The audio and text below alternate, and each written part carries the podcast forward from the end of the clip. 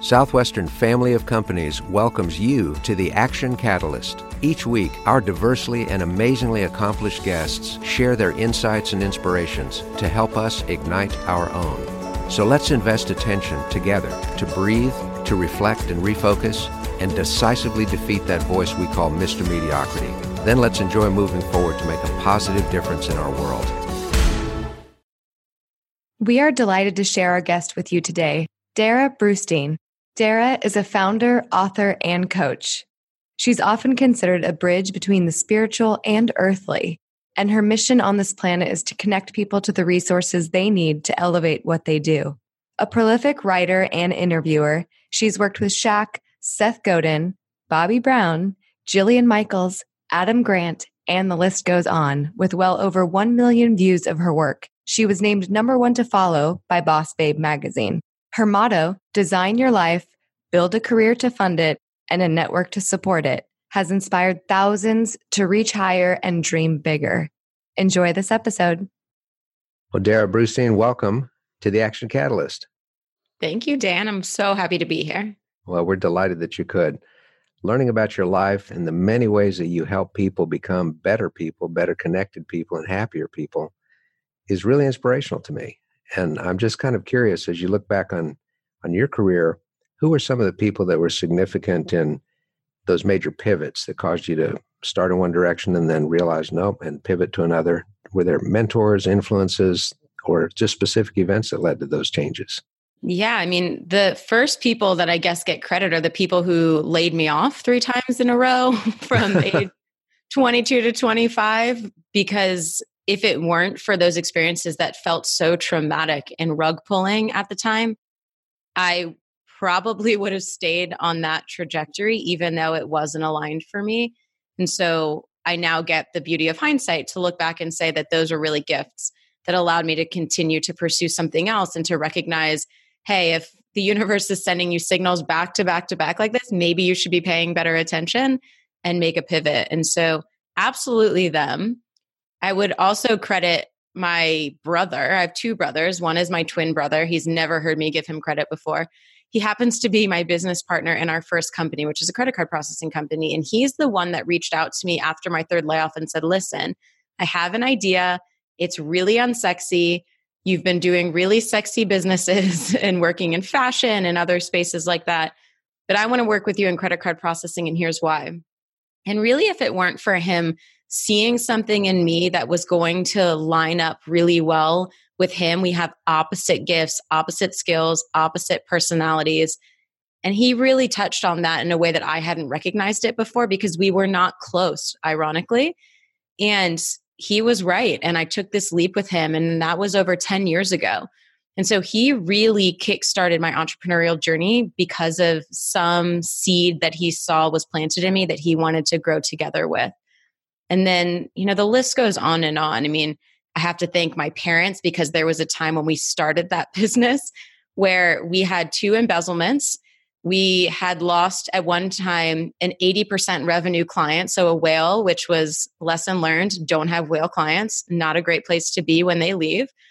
And we had kept wiping out back to zero or close to it over the course three times in the first five years. And my mom turned to me at one point and just said, Darrah, I think you should quit. And it's probably the last thing you want to hear when you're, how old was I then? Maybe 27, 28. I had a mortgage. I was terrified I was going to foreclose on my house. I had no confidence at this point. My entire identity was tied to the success and the revenue of my business, which another lesson learned. You should probably understand your own intrinsic value before you tie it to things outside of yourself that ultimately do not define you in the first place. And when she said that, I used it as fuel to be the thing that helped me tap down even deeper and say, nope, you still have something in you. You're not done. And trust my instinct, which has been a really important through line for me in my career.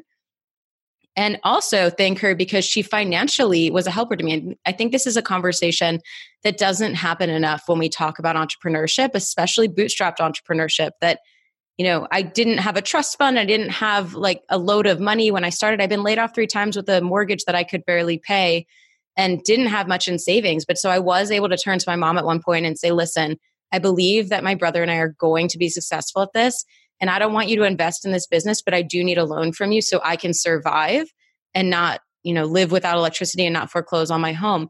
And she gave me that loan. And I was, I think one of my proudest moments was actually the moment I paid that loan back to her. It was a six figure loan ultimately after we continued to make our uh, loan uh, amortize over time. And it just felt like one of those things that I was so grateful that she had the resources to do that and that she believed in me to do it. And then ultimately that I was able to find myself in a place to pay her back for that. So definitely those people. And then also the people who have believed in me. And often, like I, I use this term borrowed confidence a lot, that often when we feel ill equipped ourselves, it's really critical to borrow confidence from the people who see something in us that maybe we don't recognize in ourselves or we're taking for granted and so, whether that was my family members or that was the first customers that I ever had who saw something that was worth saying yes to, or it was Deepak Chopra on the other end of the spectrum who reached out to me last year and said, Hey, let's start a video series together. And my jaw was on the floor thinking, There's billions of people on this planet, and you're asking me to do that with you. And I borrowed the confidence from each of these people until I could really embody it for myself. That is a fantastic concept. I know when we speak with our leaders, we often use the phrase, your confidence will become their confidence, hmm. particularly when they don't have much of their own. Well, I love the way you started out, Darrah, praising the three people that had the dumbness to fire you. but without that catalyst, without that catalyst, you could have been stuck hanging on to that mortgage saying, I don't dare mess up. I, I can't do something else. And they, they forced you to really dig in and find out who you are. And a brother like that, a mom like that who would both question you with one hand and loan you the money with the other. And I hope all the listeners really heard that she lent you the money and you repaid the money. This was not a parental gift, which is awesome on everybody's part. I think it's fantastic. Well, Thank along you. along the way, you've done so many amazing things. Uh, the credit card processing business that most of us have no understanding how that works. You've also built a great organizations for for people to network. You're a phenomenal interviewer. You help people develop their vision, develop their dream.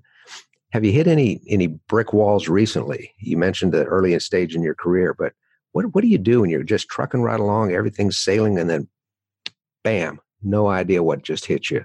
What are some strategies that, that have helped you keep your equilibrium that we could share with our listeners?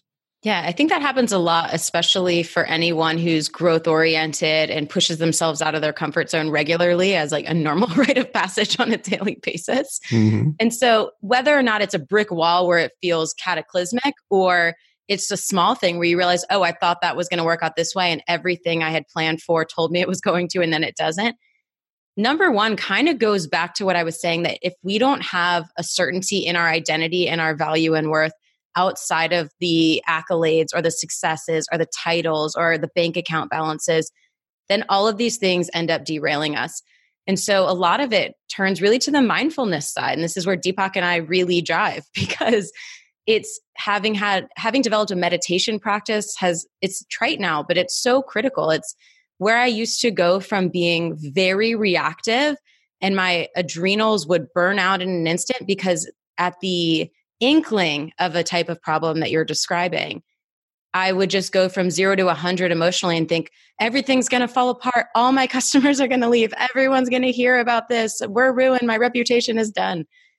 To when you create a meditation practice, without even recognizing it, it starts to level you out so that when something happens, it no longer feels like the end of the world. Instead, it becomes this thing where you almost see outside of yourself.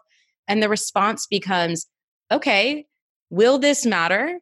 And if so, what do I do about it? And you just begin to take action and recognize that there is a separation between you and your identity and this thing outside of you. And so that has really been a formative thing. A second thing that's been so critical, and I really didn't understand this early, and as basic as it sounds, it's been fundamental, which is to surround myself with people who get it, who are willing to tell me what I need to hear, not just what I want to hear, and are on some sort of journey or path that is similar, even if not identical. Because after I graduated from college, most of my friends went into traditional professions. They became doctors, lawyers, consultants, people in business, corporate world.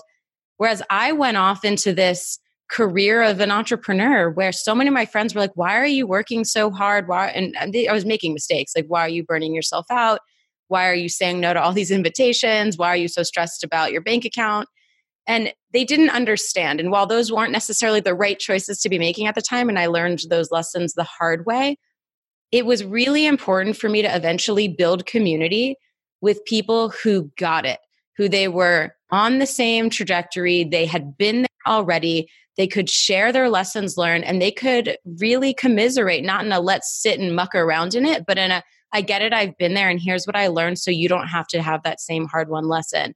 And so that type of peer mentorship, like I call it co mentorship, is really important. And kind of while we're talking about mentorship, you brought this up.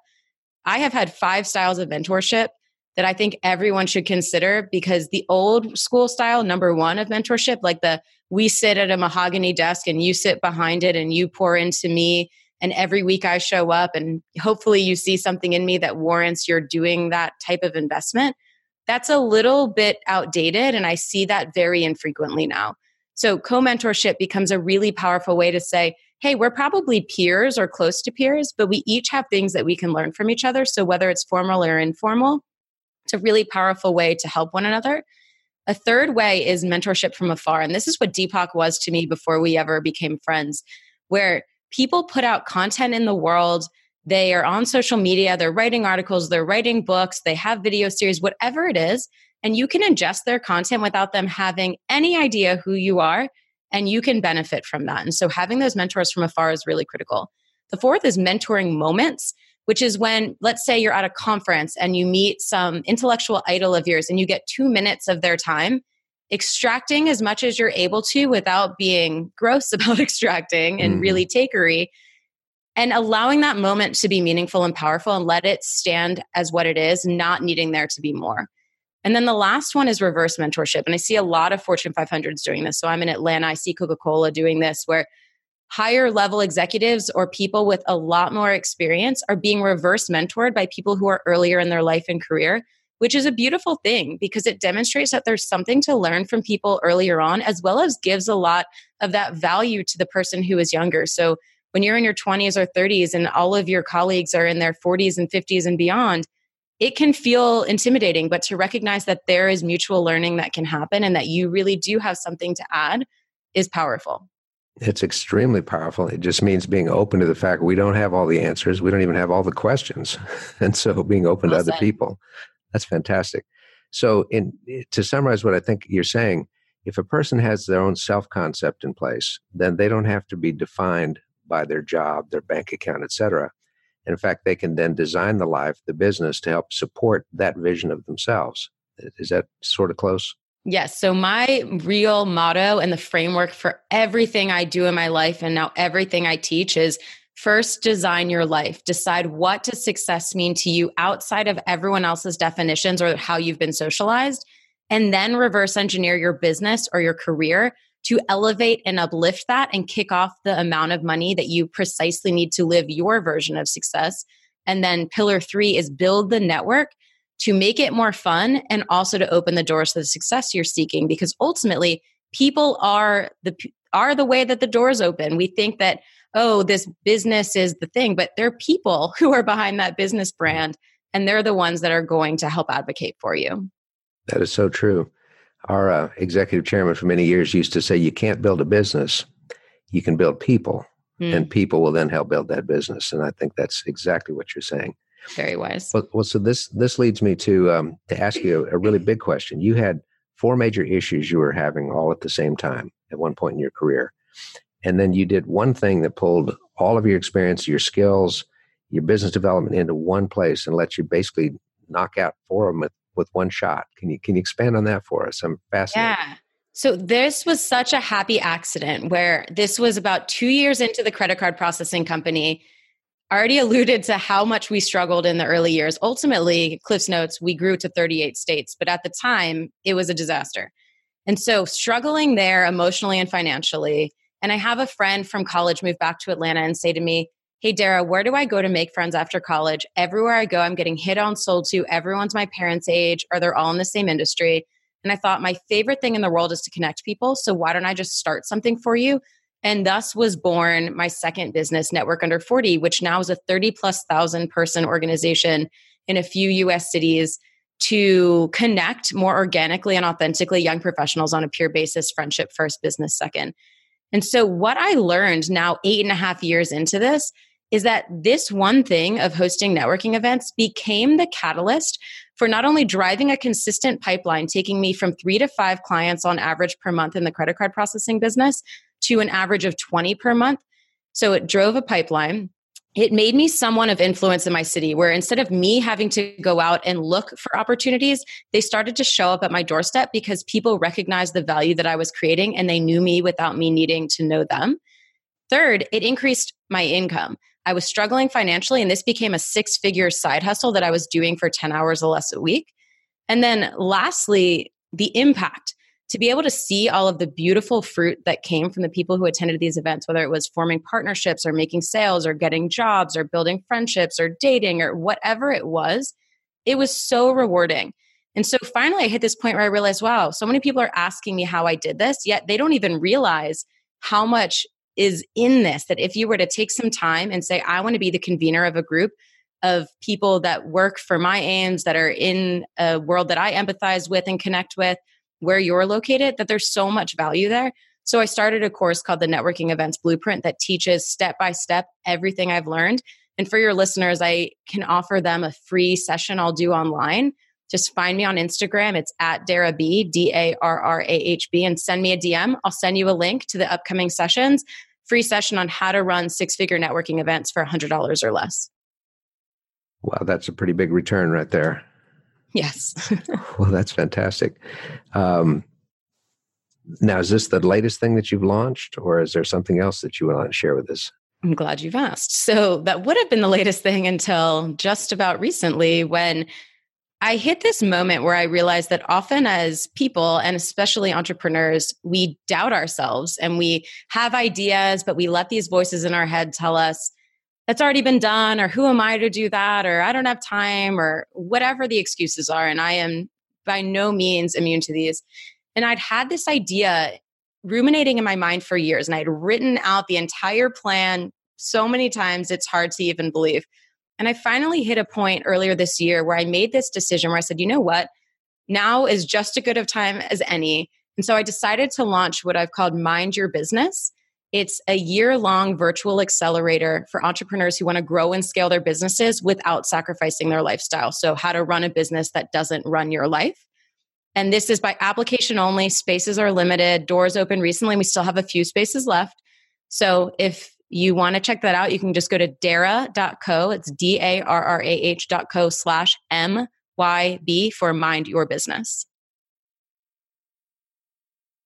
M Y B, Mind Your Business. You're heading right there. Good. You certainly know how to sell the sizzle. That's uh, well, it's very cool. Thank you.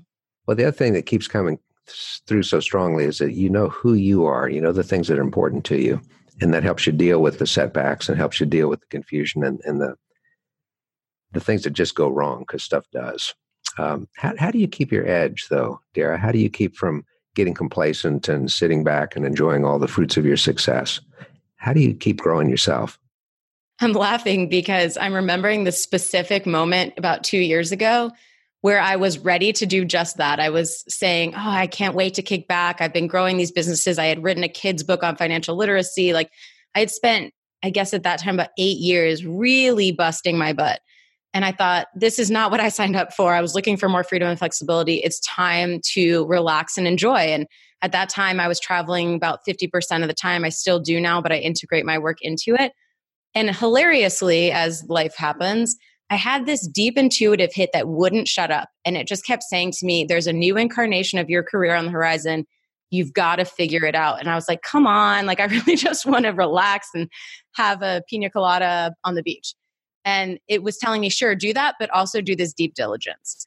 And so after six months of doing that diligence, that's where I really started to understand that this idea to teach and mentor and coach and offer a lot of the learnings that I learned both through doing it the right way as well as initially doing it the wrong way and through all the mentorship and guidance that I had learned and accumulated that that was next. And so it's really the foundation and uh, the answer to your question is being that in tune with one's intuition is so important.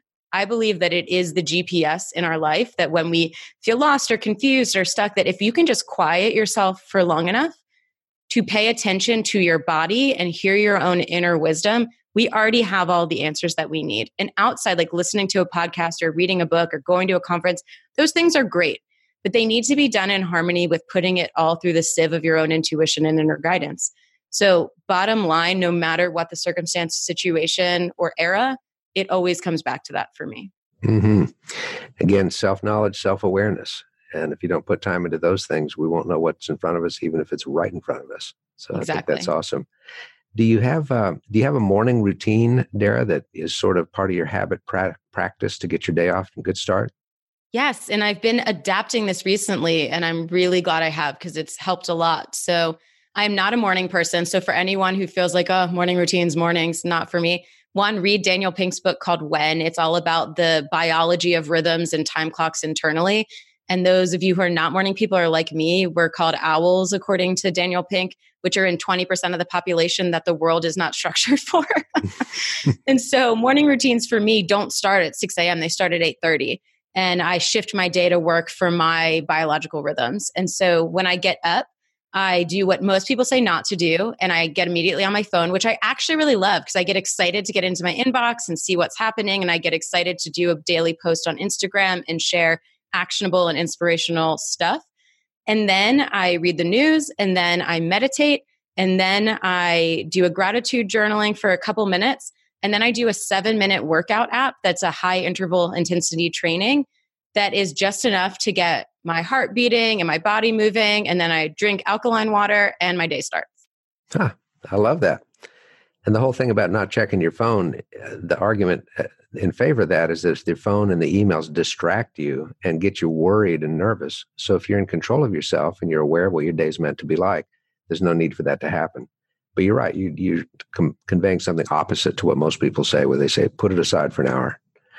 I guess the rule of thumb is exactly. whatever works for a person works for a person. It's not going to be one size fits exactly. all. Exactly. I don't love grand sweeping advice that overgeneralizes because you're exactly right that not everyone is the same way and that you really have to decide what works for you. Right.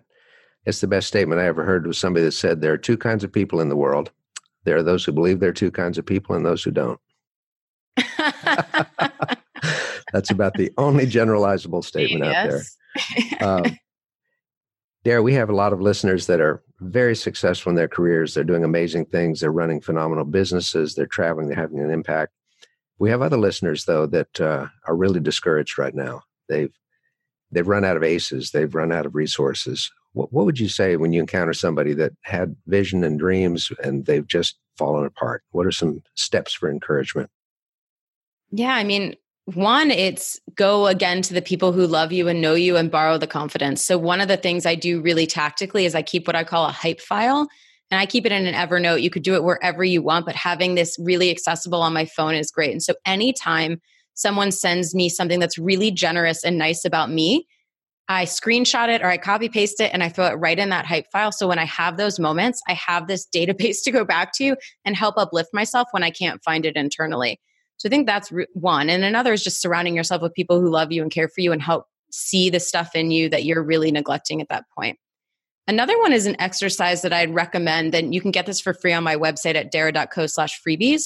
And it's this nine questions to ask your network to help you find your path. So if you're feeling stuck or lost, there are nine questions that you do in an interview, ideally over email, so the person has some freedom to answer the questions. And it's not a reciprocated process so that they don't have any fear of you having to do this in return.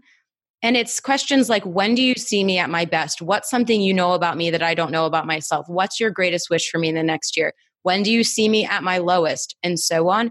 And it's a really great way to find some of that mirroring that often we take for granted or we can't see our own shadow. And then your job is to then take the 10 or 20 of them you do with different people in different facets of your life and synthesize them and say, where do I see patterns? What stands out? What do I need to know? And then let the rest go and take that information for what you need. Because mm-hmm. it's almost a truism that nobody can be truly objective about themselves. And so getting that input from outside, really the only way to move forward, I think. Yeah. well, and the amazing. other thing I'd say too, actually, two more things, if you'll allow. Is, sure, please do. One is action is really the kryptonite to any sort of stuckedness which is probably not a word. It is now. Tra- trademark. So many times I think when we get in these moments, which I've been in so many times where we think, oh, I don't feel my best or I'm stuck or things aren't going the way I planned, it's really easy to just halt and say, well, I don't know the direction. I don't have the North Star. So I'm just going to stop.